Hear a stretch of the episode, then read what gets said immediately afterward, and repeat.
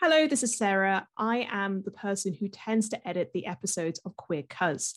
Now, the episode you're about to listen to is a pilot of Queer Cuz. Uh, this is before Queer Cuz was going to be a thing, or we actually hadn't realized at this point that it was going to be a podcast. We just thought it was going to be a one off video of us sitting around uh, chatting about being Filipino queer, studying STEM subjects, or working in different STEM fields.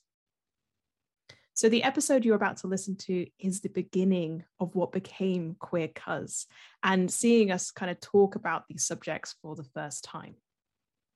So, sit back and relax, and I hope you enjoy this episode.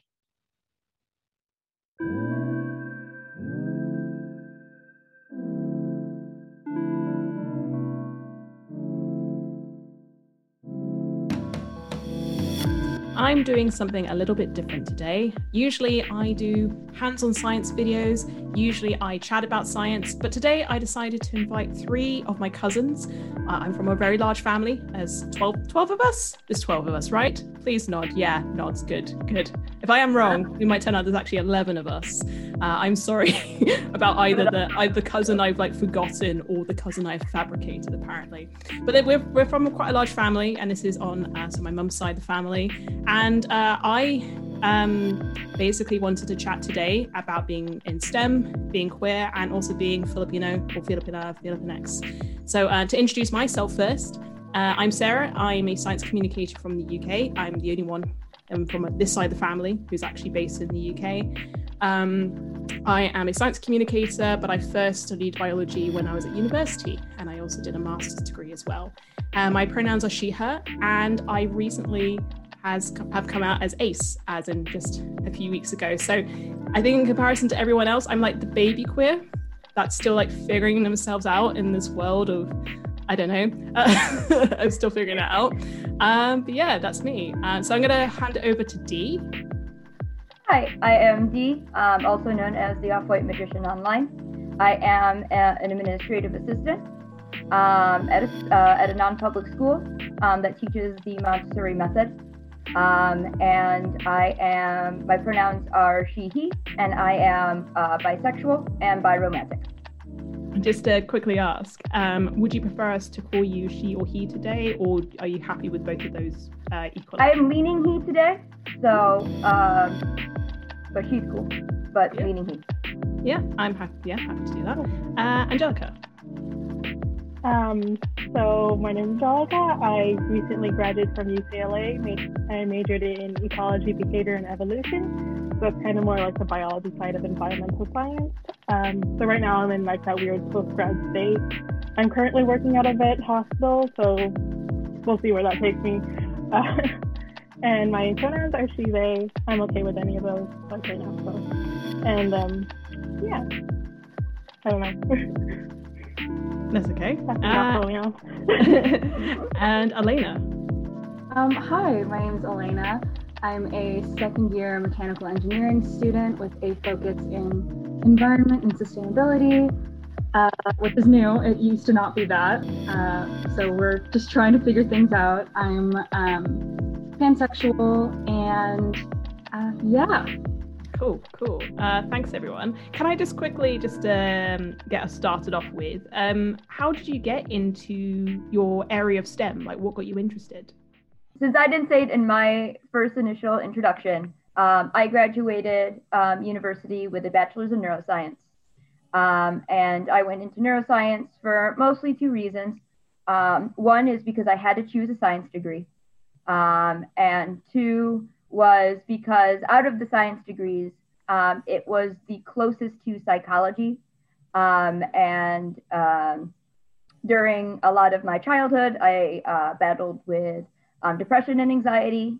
And I just wanted to figure out a way to help people and students and children who ended up kind of with the same kind of um, experience with than me. Um, and I've kept it in my pocket ever since um, just to kind of delve into what you've just said, um, sure. you said that you felt like you had to choose a science degree. Um, was that was any particular reason behind that? Um, the only way my parents would pay for my degree was if I chose a science degree. Okay, cool, cool. And if you feel like you had the choice, would you have gone down a more? Although I would say psychology's got plenty of science in it. Um, would you have gone down a more psychology route if it wasn't? For um, I I still probably would. I I am vaguely mad at our uh, our uh, College of Liberal Arts at the college that I went to that will remain unnamed.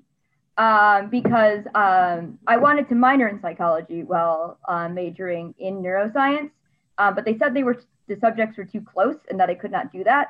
What they didn't tell me is that I could have double majored.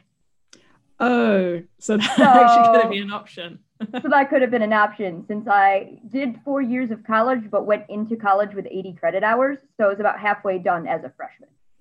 Right. Um, and so if I went back, I actually probably maybe would have done neuroscience still, but with a minor in writing or creative writing. Cool. Thank you. Um, I'm going to hand it over to either Angelica or Elena, whoever feels like going first. Um, okay, I can go first.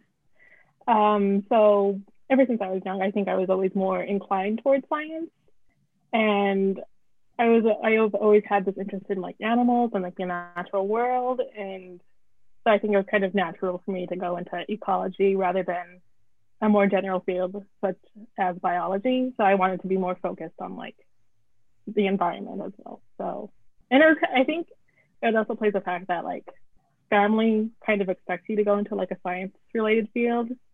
So I think I was always kind of pushed towards going into science. I have a feeling this might be a theme, and we'll, we'll definitely chat about that, which is very interesting. So, but I'll let Elena, um, yeah, you, you tell us how what got you into your um, area of STEM. So, um, I'm in mechanical engineering, and I chose that because I've, I've always really loved problem solving and I've always been a big math person. I think math is super cool. Um, and I, I, I, really like tinkering, if that makes sense. Just like um, when I was younger, I'd always like take things apart, put them back together, all that kind of fun stuff. Um, and so it just felt like a natural fit. And I wanted to like combine it with something that I'm passionate about because those are the things that I kind of like, the things that I'm good at. Um, but I wanted to combine it with something I'm passionate about, which is, you know, the energy crisis, making that not happen, and like climate change. That sucks. Uh, yeah. So that's why I'm doing um, environmental stuff. And I, um, the reason that I, I found that I was passionate about that is because I got a job with our campus, like farmers market type thing. There's like three different sections of it. There's um, uh, gardening, market, and um, and zero waste. And so I am involved with the, the gardens. And I do a lot of work with hydroponics. That's cool because I remember um yeah talking to you about that and I think it's very interesting how you can get into college or university and then actually it's an experience you might have there where it's an internship or a job in your case where you might find oh actually I'd really like to go in this direction. So I think that's really that's really really cool. Yeah I mean I chose it as like like a hobby because I thought I was doing all these like rigorous classes with like calculus and all that kind of stuff, and a way to like decompress. And going and gardening was my way of decompressing. And then I realized I can just do that.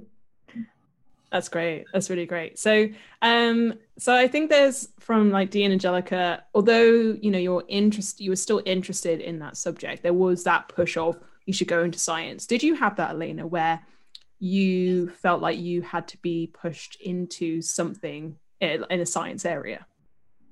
A little bit. Uh, my parents were usually like super cool about it. There was a little bit of like push towards being like a doctor or something, or go into the going into the medical field because um, I think in I guess like that immigrant mindset, that Filipino culture of like this is secure, this is safe, you can do this a lot of money. Um, but after I got here and started working and learning more about the job field uh, for engineering and like explaining that to my my mom, um, she's I, I'm pretty sure she's fully on board now.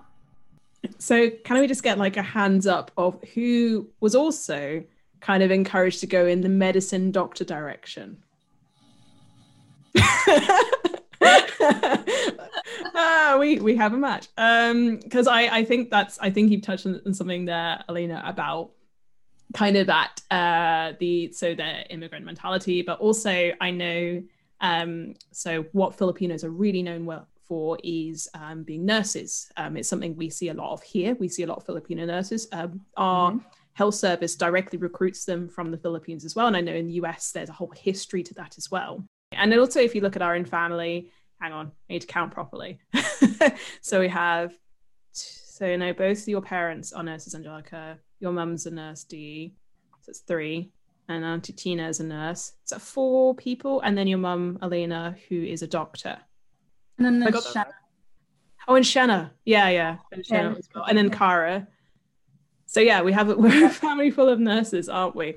The whole I, I guess the thing about nursing is that it means that so um, if you uh, grow up in the Philippines, you'll tend to learn in English or will learn English some point along the way. Uh, and at university, you will tend to be taught in English too.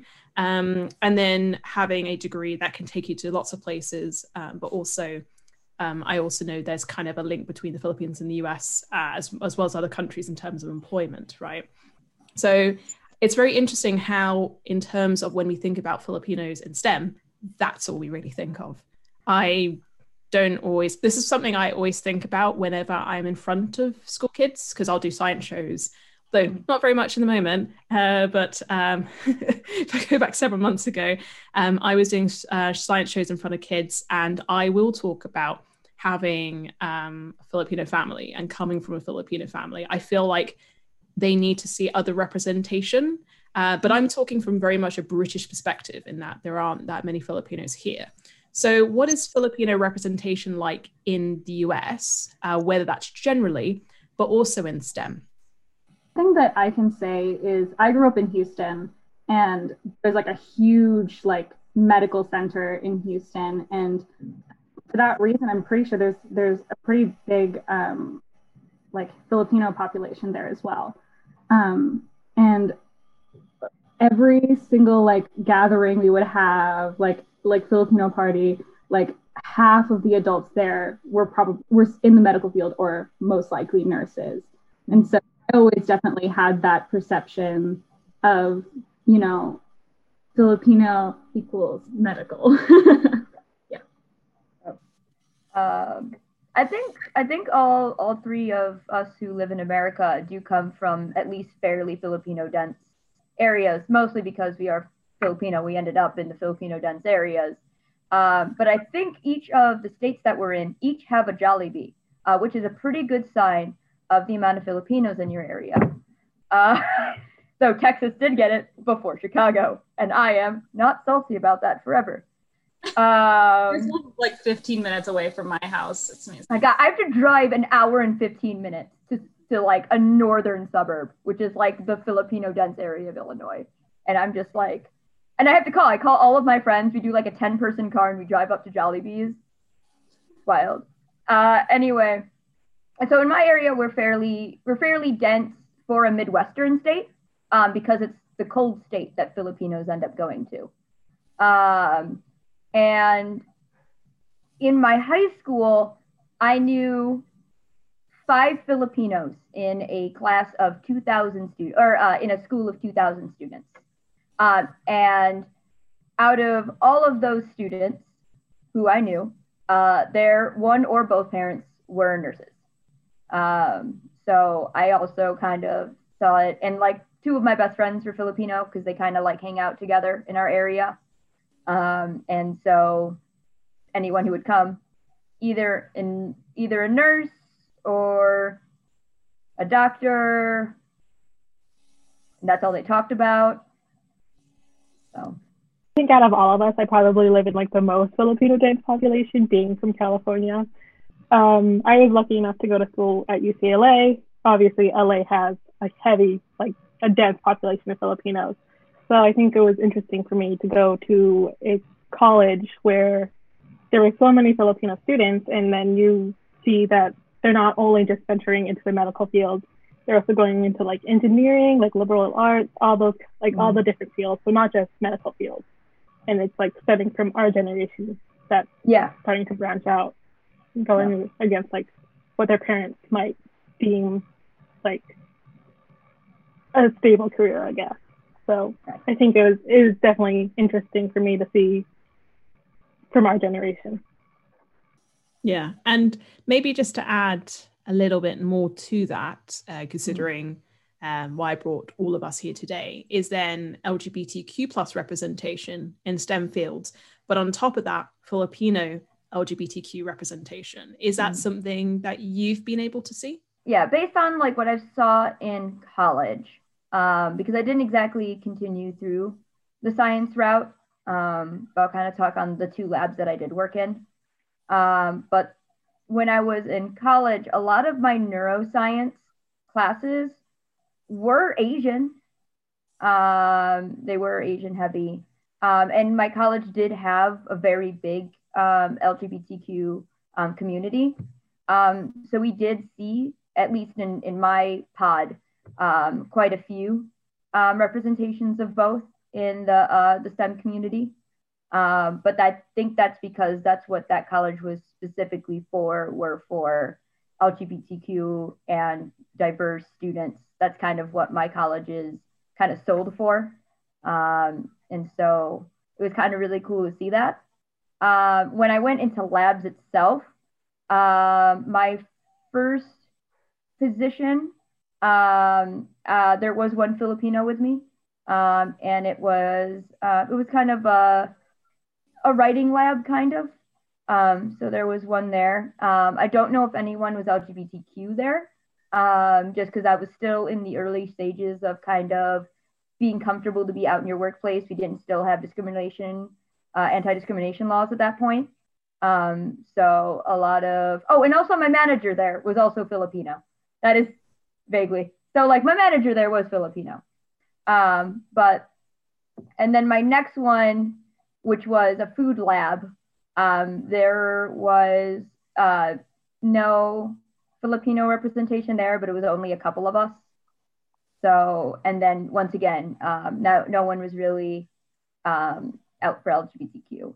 Uh, now that I work at a school, which is a little bit STEM because we do teach STEM to the schools, I do know one or two other LGBTQ uh, um, staff members, and then there is one other um, teacher who is Filipino so here at the university we have like um like different programs for um for like different I don't want to say categories of people. I can't like think of a better word, but uh, there's like uh, there's like a society for um, LGBTQ people in engineering, um, and then there's also you know, like the FSA, the Filipino Student Union, um, there's like subgroups of that based on um, your major. So I, you know, I personally haven't like been super involved with it, but it does really help to know that it's there and know that those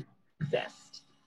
Um, and that's it's it's good to see it. Not it's also good to be in it, but it's also you know if it exists, then it means something to someone. Yeah. I think you've like really touched on a good point there that at least you know it's there as an option and you don't need to necessarily go into those spaces if you feel like hmm, I don't feel like I necessarily need this and also necessarily like right then and there it might be something you can always go back to but at least you have it there as an option there are people. Yeah. Yeah. That's really cool. That's really really cool. Uh, Angelica any thoughts? A little bit about like research in my field. Um, so I did so I participated in one lab and then a field quarter in my at my school from as part of my major. So for my lab, I well to be fair, for my major, there wasn't a lot of like Filipinos in ecology, which I can we, can't really do much about that right now, but um um but there was like LGBTQ representation within my lab. Like I knew like my um what is it, my grad student who was in charge like was definitely LGBTQ. Um, there's like a few more that were like that I knew that were out. Um, so that was nice to see, like in a lab setting, because usually like you usually think of like the what like the typical like white straight males and like labs, like directing labs and stuff. Um, and then I also did a field quarter where I went to French Polynesia with about 15 other of my peers. And while neither neither none of them were Filipino, they were like people of color. So there's like Southeast Asians and like Mexicans. Mm. Like so um yeah, so and then there were some that were LGBTQ and people of color. So it was kind of nice to see that I did have peers who were similar to me who are going in the field as well. They're going in as like researchers, but it was still nice to see that they were able to do research. So all of us here have, um, we you know, we have intersecting identities. Um, how does your identity um, affect the way you see yourself, um, or maybe even how other people see you? So uh, identity is a tough question. Um, it was tough for me figuring out who I was um, on on multiple aspects. Since especially when I was in high school, um, my family uh, told me never to check the Filipino one. Uh, the Filipino. I was always told to check the white uh, when we were at given racial surveys at high, in high school, and so um, on my family side, it what felt an extreme disconnect to even think about the Filipino culture. Um, in that I didn't I, I didn't go to lessons like my other friends. I didn't uh, I would go once a year to a college's Filipino showcase and I would eat the food. Um, and so what Filipino means the most to me is the food. That is the identity I have with the with Filipino culture is the food, which is great. Like I love the food. Um, but it was very weird going into society because sometimes even now at like 28, I forget that I'm tan. I just forget it. I walk into a situation thinking I'm stark white, and which is actually even why my handle is off white magician because I, I feel off white. And but that is what society first clocks me as. Nowadays they look at me and they don't know what is going on, which is what I'm trying to do. Um, but like especially in high school, I even get at my job still of people coming up to me and going, "What are you?" I still get it. Uh, if if I have to do, I did like a finger scan recently for my job, and they were about to circle Hispanic for me without asking what my what my race ethnicity was, and I had to be like, "No, first of all, I'm other, uh, because you don't have two options, and second, you know, or Asian, and they get very confused when I tell them that. Um, even like my my dad is white um, and my stepmom is Asian. And when I was getting like a fitting done, I told them that my dad was my biological dad and my mom was my stepmom, just so they would know the verbiage. And they continually called my dad my stepdad the entire time. And so it it's kind of weird for me to have that a lot because it's just not something I personally connect with as my identity. And nobody in society has ever, you know, most of society actually, and it's probably because of the close knit of friends that I have and the, the accepting job that I have, that when I go, I'm NB, it's she, he. No one really, no one questions it. It's very smooth, it's very fine. And so that I'm very comfortable with, and it is a large part of my identity um, and who I am. And but nowadays I am trying to kind of connect more with the Filipino culture, um, just because there is a lot more. There's a lot more than food. Uh, it's it's it's it's a beautiful culture, a beautiful country, and I I do especially also just want to learn the language. Um, one because I want to be able to know what our aunts say, uh, and and and two I want to be able to work and put it into my works, into my writing um, because I want to write um, a story about a half Filipino person um, or a person who's Filipino American who is half white and half Filipino, or a mixture, a mixed Filipino person. And I want language to be part of their identity. And right now, all I got is like, Mahal kita. That's what I got. and mabuhay. That's all I got.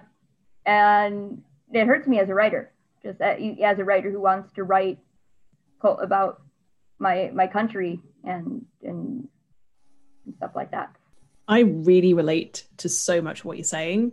I sometimes feel like I'm not like I definitely call myself British first, I think, because mm-hmm. I grew up here. I've been living here since I was five. It's all I know. I only speak English like you. I'm try well, I try to learn Tagalog and then I just it just has dropped off completely. I've been so bad at it. And yes, I want to also know what our aunts are gossiping about because you know when they drop their names, our names even, and then they drop in the bits of English and you're just like, I know you're talking about me right next to me in a language I don't understand. Like I know you're talking about me. Um but the words I used to pick up were like from my mum speaking on the phone saying, "Ah, oh, talaga," um, which means really for those anybody who's watching this.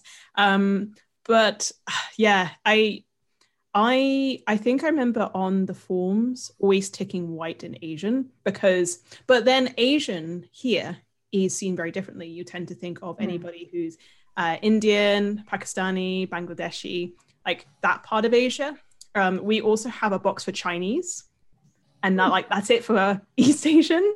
And like there's no like the demographic forms are not good here at all mm. really. Like they're a lot more extent like the list is so much longer in the us and it, and also this is to do with how large your um, hispanic populations are um, but we don't have those options here at all for anybody. So you would have to take other. I do know of one other um, so mixed filipino um, who also I, I met through science communication and she ticks other. And i realized that hmm. actually is probably more accurate for me to do that because but because I was raised to be like you have one white parent and you have one parent who's from an Asian country. That's how I interpret the forms even though mm-hmm. actually that could be incorrect. Um, uh, so yeah I really relate a lot to what you're saying. I think about the food as well. Um, and I just don't feel like I just know a lot about the culture. I feel like I feel like a fraud quite a lot in mm. that space but then when you're in a white space I still get the so like so where you really from? Where you originally from? I'm like, here. I'm from here. and they don't like that answer sometimes. Um, can I ask, why did your parents want you to tick the white part of the form? Just because you used the word parents, I'm going to clarify. Ah. My dad did not tell me, my mom did. Um, I don't know why. I don't know why to this day. Um, I don't I, I honestly don't know. It might have been, and it's very funny because you know you want to click that minority box in America, like like you gives you money. It, it, it, it gives you you know it gives you shoot. I'm like, what are those things called that give you money? Scholarships. It gives you scholarships. It gives you grants and stuff like that if you're a minority going to college. So for a while, I was very confused, and I and I had no idea. And maybe it was because he didn't feel like I was part of the Filipino culture at that time because I really, I really wasn't. Um, so that could be what it is. Um, but it's just one of those things that, you know, is one of those weird things that's in my head, even into adulthood that, oh yeah, I remembered that I clicked white. That was weird. I went through that same thing when I was getting my, my driver's license. Um, because it's like, what, what do you tick? I don't even know if there's an other for driver's license in Texas. Mm. Um, yeah, so I was like, okay, so do I pick white or Asian? Like, pick other throughout like my whole life or both. Um, and so I had this whole conversation with my parents of like, do I have to pick between you two? Like, what's the deal? Um, and for I, I did pick white because um, I somebody had told me that you're supposed to pick like what your dad is. Um, which isn't like true. I don't know who told me that. Yeah, that's wild. I know it, it's really weird, but um, yeah, no, it, it was just like this weird like identity crisis thing of like, which one am I really? You know? Yeah. I love how the patriarchy is reigning uh, you know, when having to choose your ethnicity options on a driving license. I love it. I love it. um, but to, to answer your question, um, which I like, which identity I kind of see myself as, or like, um, or I, I guess, yeah. Uh, I think probably my um, my LGBTQ identity because like I, I've always known throughout my whole life that I've liked girls, guys, and you know everything in between. Um, and that has never been like a question for me. So it's so like like solid. Um and uh, it's one of those things where I never really came out to anyone but my parents because um, things like that, that would just come up in conversation because of you know the time that I grew up in you know mm-hmm. the early 2000s um, or I, I say that because it's like I say early 2000s because you know this was me in or like late 2000s because this was me in like elementary school. Mm. I would um, talk about liking girls, and people would ask questions about that, and I'd be like, "Yeah, that's it," and it would be like fine, you know. Uh, and so I, I, was really lucky to never really have to um, go through like the whole like everything that comes with coming out um, with any of my friends. I did have to do that with my parents um, because it's just a different generational thing. Um, but yeah, so I definitely see myself as um, as a pansexual woman, even before my my ethnicity identity, because I'm also half white, half uh, Filipino, um, and I, I think that is kind of when people see me, I'm sure that that's that's what they see is like somebody that's just what like it's the I think when people see me, they see like a mystery almost. They're like when people meet me, they're like trying to figure it out, like it's like a game or something. and so that's that's I think what people see when they see me. Yeah. Yeah. That I just like I was like the nods. I was like this completely.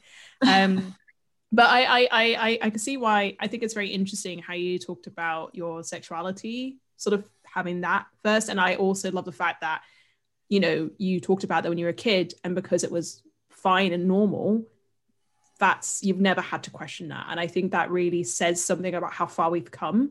Mm-hmm. Because I think so myself and are like so I'm 31, so I'm quite a bit older. And I just that wouldn't have happened when I was at school. Um, and for those who are based in the UK, be familiar with Section 28. That um, that was basically a law that stopped the promotion of homosexuality in schools. That was the way it was phrased. And so you couldn't talk about any of this at all. And that was until I was 13 years old. So there was no chance of it. And I feel like schools are always playing catch up now. So so very positive, but it's really great to hear your experience on this. Um, but also, yeah, it just it's very interesting to hear that sort of difference with that. Um, but I think like for me, I definitely I think I tend to think of my gender identity first, like my like being a woman first. And I think because I'm white passing and also because I'm half white, I think the ethnicity stuff is something I've I've had to really I feel like I've consciously thought a lot more about.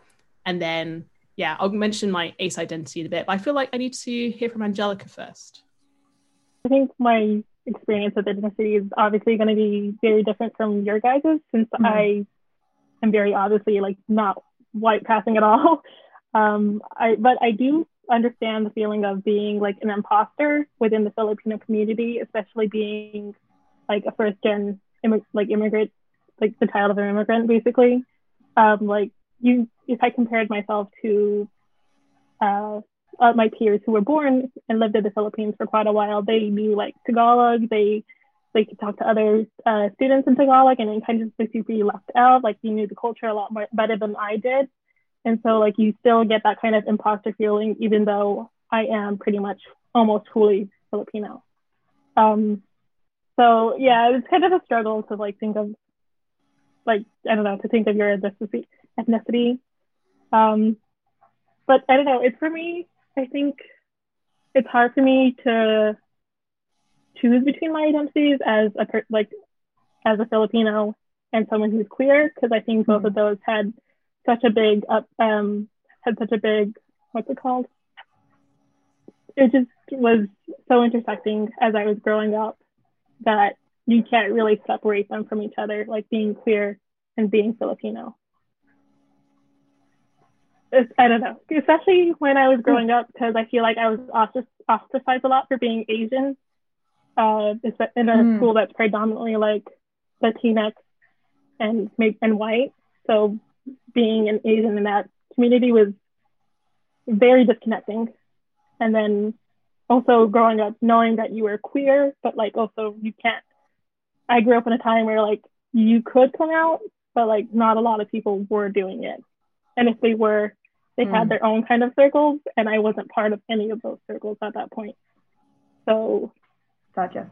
I think, yeah, so I think having the intersection of those kind of shaped who I became as an adult and uh, is still continuing to shape who I am. And I think it's really uh, interesting, Angelica, what you were saying about if you don't speak Tagalog, you feel that isolation. Um, and that's assuming that all Filipinos speak Tagalog as well. Even if you grow up in the Philippines, you may not actually speak Tagalog. You might speak another language, like uh, how our family speak Ilocano. So actually, speaking Tagalog doesn't necessarily. It's like it's almost seen as like that marker of you. You know, you've got to speak the language to be Filipino enough. But that's that's a load of rubbish, quite frankly. um, so yeah, I think I, I want to pick up about from what Angelica was saying about how your how the sort of two identities, so your Filipino identity and your queer identity, are kind of really connected.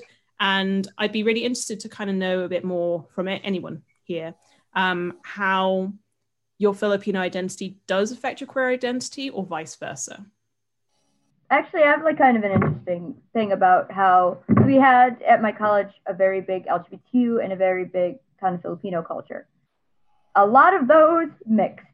Um, so what I found a lot, other than um, is that a lot of Filipinos were part of the queer community, and it was kind of very helpful to kind of see because I didn't. I had like a group of friends in high school, and all of them were not like that. Was kind of the difference is that in high school, all of my queer friends were white, and then once I got to college, all of my queer friends were not necessarily white.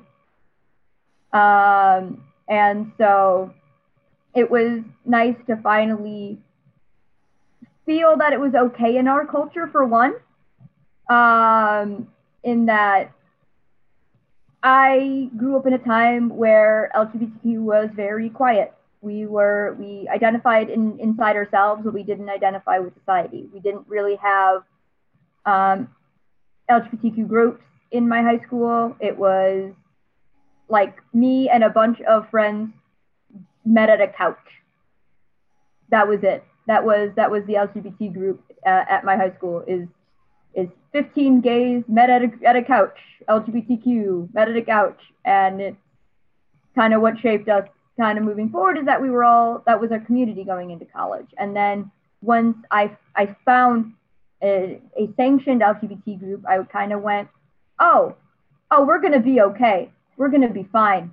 We're not we're not gonna have to secretly meet at a couch anymore. Like we can just like like one of the the Filipino LGBT one of the Filipino LGBTQ was like very very forward about his LGBTQ um, identity, and I was like sweet. And like and and and like one or two would like take me under their wing and and help me find binders. And and I was kind of like because whenever I would talk to our family, I forgot they would use the word the, the, the I don't know if it was Tagalog or Ilocano word for gay, but they would whisper about it, and it would it would be it'd be like, oh, he's I forget the word. What is it? Bakla. Yeah, he's ba- I was gonna call it baklava, and I was not gonna do that. Um, and goes, oh, he's bakla, and I'm like, and it'd be like one of those words where I was just like, is that the word for gay or is that one of the bad words? Like I thought one of the words in our language was a bad word, but then I ended up just learning that it was a word that they used as a bad. It was kind of like one of our words that we took its real meaning and then made it into something else. And so bakla was one of those words for me as I was like, oh, that's not going to be great in our community. And then now we're kind of picking up a little bit more in the Filipino community. And it was always really interesting going back to the Philippines because it's a little like it's it's still it's I can't speak on the Philippines, but when I went there with family and there would be just like uh, like tr- uh, like some of the tribes, and I'm gonna goof up a lot here, where it would be very. Maybe at a later time we could talk, but it there was it was it was a lot more.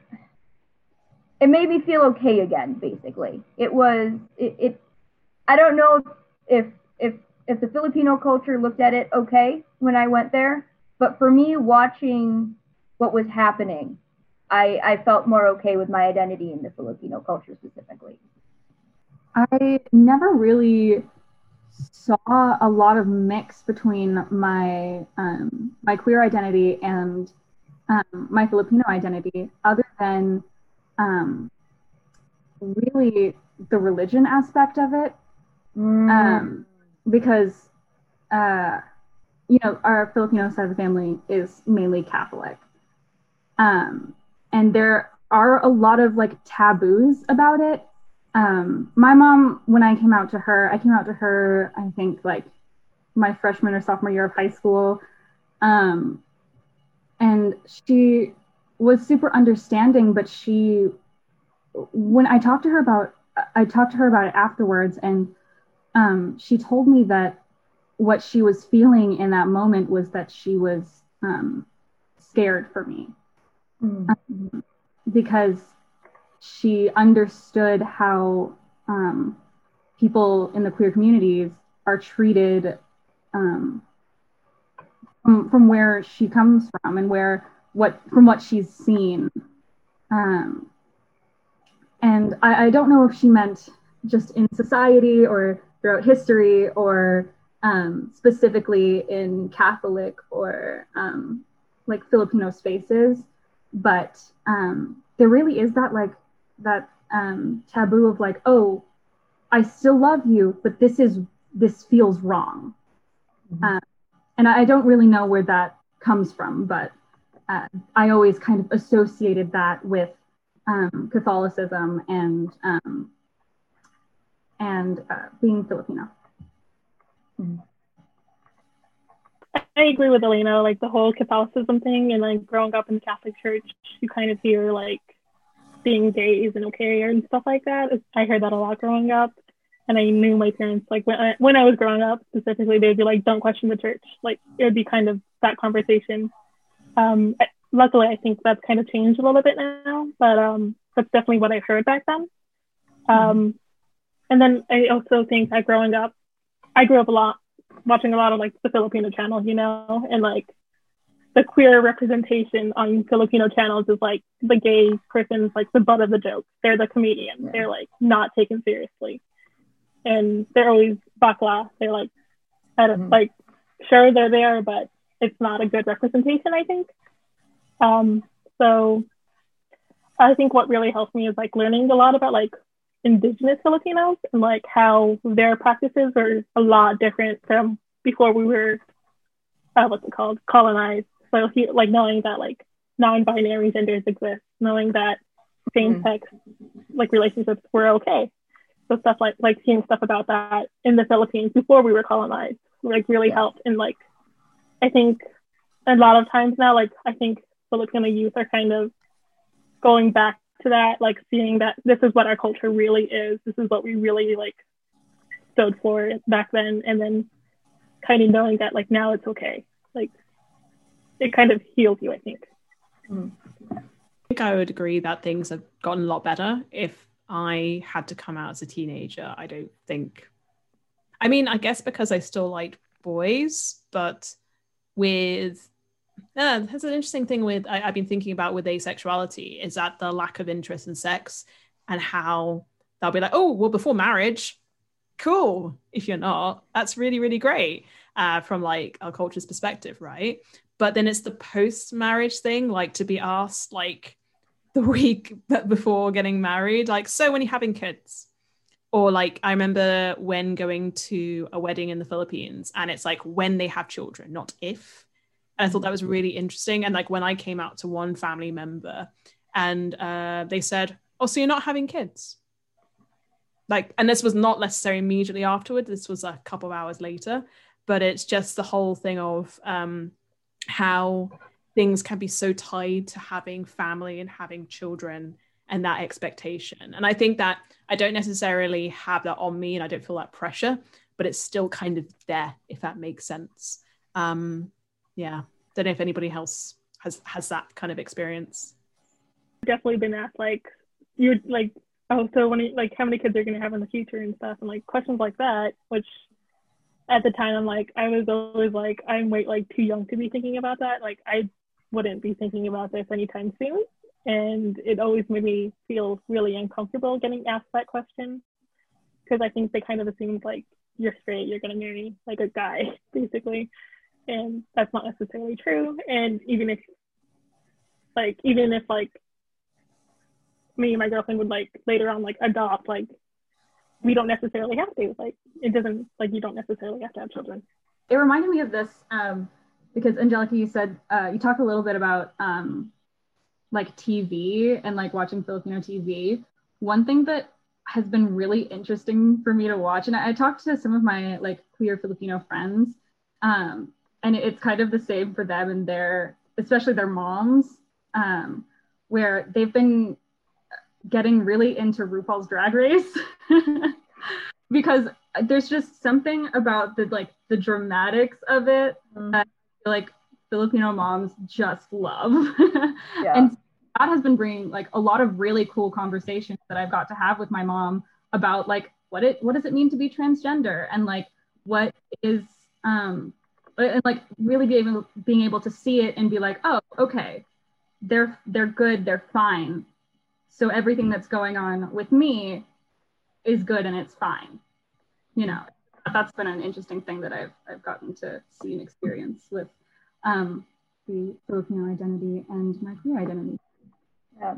Um, for me, I, I grew up with, with RuPaul's Drag Race, like first season moving on.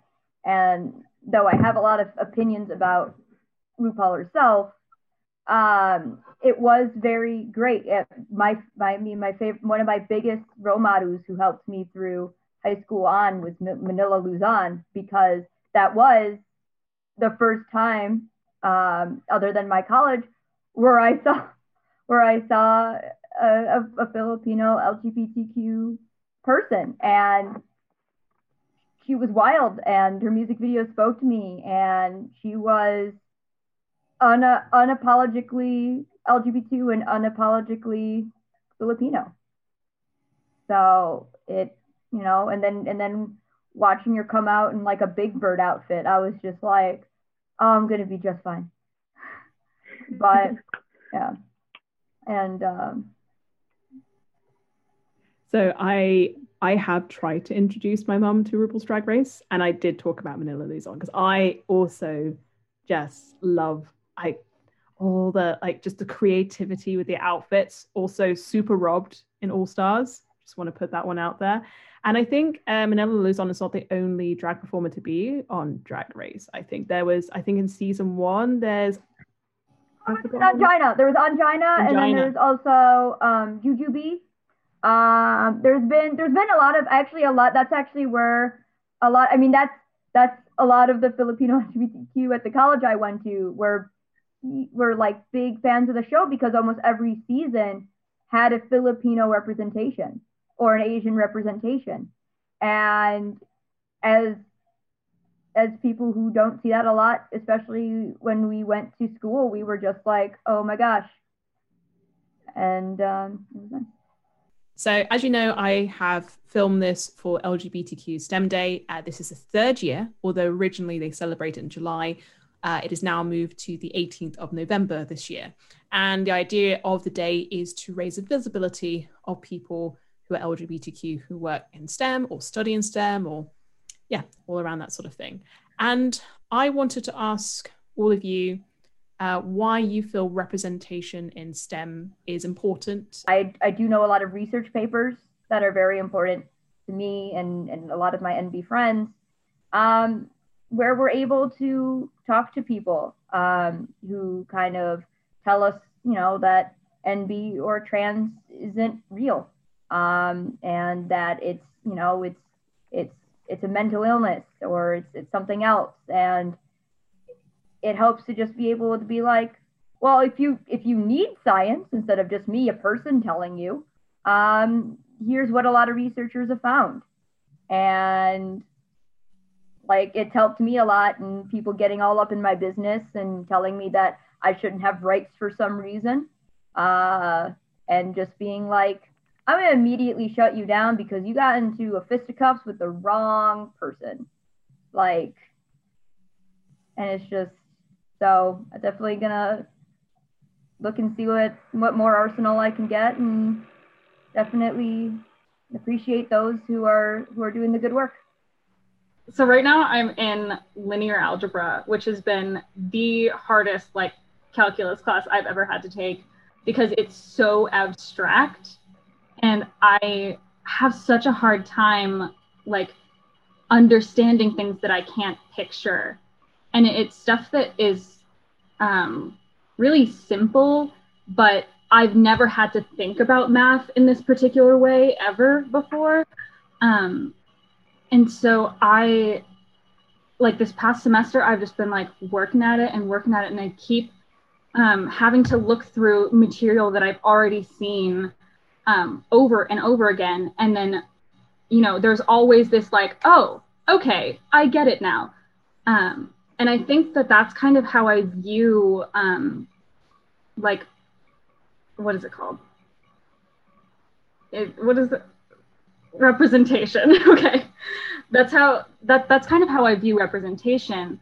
Um, we need to, you know, keep talking about this stuff and I'm really happy that there is a LGBTQ STEM day because the more that we talk about like, um, you know, queer awareness, the more, um, the more that it'll start to like get into the brains of other people and um, people will finally be able to understand it because they've heard about it so much. Um, I said before that ecology is a very white dominated field. Um, so I think it's important for people to know that there's a non-gender conforming queer person of color, specifically maybe Filipino person who is who went into ecology, who is doing maybe doing research, maybe exploring other options in ecology that their options aren't limited and to know that there you can go into this field, you you can do it. And I think I think 16 year old me would be very proud that of where we, we are, like where I am today and the path that I've taken to get to where I am today. And um, I also think that like ecology is also a very interesting field because, you know, like nature is full of all of these, uh, not like these same things that like we go through. There's same-sex partnerships between like animals. There's fish that transgender from male to female, from female to male that these things are part of nature. They're not strange. They're not anomalies. They're just part of nature. And so I think it's important for people to like see nature and to know that, hey, humans are part of nature. We can be part, like, it's not strange for people to be transgender, to be queer. So I think it's important for, um, I don't know. I think that representation is important for, especially for my field. So, yeah. All really great answers. Um, I think as a science communicator, it's especially as science communicators often in front of young audiences, it's something I'm always really thinking about and being aware of. But also, it does affect the way we communicate science. I think I've seen some really not so good examples, let's just say, or science communication. Or actually, here's something that really bothers me is that um, when we have the briefings here for COVID, there are so many white men it's just it's just i remember watching um the last the last one i watched is when we were um about to go into the next lockdown and just i just saw white man after white man and it's just when you have they're meant to be speaking on behalf of the population which aren't just white men quite frankly um so i think not just in doing the research, but in terms of what else we do with the science, whether that's consulting, whether that's teaching, or whether that's my kind of role communicating the science. So I just wanted to thank you all for taking the time to sit down with me and chat about everything we've just talked about. Um, I think this is, we've never had a conversation like this before uh, with all of us. Um, I just remember for how many years nobody came out. And I was like, statistically, with 12 cousins, there's got to be one. I didn't expect one of them would be me, to be honest. Uh, um, but uh, yeah, and I feel like um, our individual conversations, um, yeah, I've had with you individually, I've learned so much just from chatting to you already um, in terms of me coming to um, terms of my identity. So thank you for that. Uh, but also just yeah, thank you so much for this. I thought this was like a really great conversation to have. It was really great to hear how different our experiences are, but also just the similarities and just like it, just how relatable this conversation is because I don't get, I don't always have these conversations in my field. Um, but also just in everyday life. So just wanted to say thank you, really. Um, is there anything else you want to mention before we we stop recording? Uh, I, I just also want to say thank you for you know for setting this up and inviting us all here. Um, I I for one looked at the 12 cousin and went, oh please let me not be the only one. Um, so it's it's you know as I've said previously, it's it's good to know I'm not alone. Um, mm-hmm. so I'm happy that we've had this conversation and hopefully you know we can we can powwow again. That'd be fun. Yeah, I mean, I, I, I'm one of the, the, the babies of the family. So I, I guess, you know, thank you guys for being such good science role models and, and queer role models. You guys have been awesome. And you guys are still awesome. this is the first time you were awesome, but it's fun. oh, yeah. Thank you, Sarah, for setting everything up. And I don't know, just having such like an open space to talk about things because I definitely yeah. have not been able to talk about like this kind of stuff before. So thank you guys. Cool. Amazing. Do you want to do like an episode two? Because we could do an episode two. okay, I shouldn't. I shouldn't count my chickens. I mean, I am like, I was like, like, I'm ready. I'm for it. I'm stuck inside during quarantine. Um, All right, it's been a lot of fun. Um, okay, cool. Uh, right. Thank you so much. And um, yeah, that's it. That's us.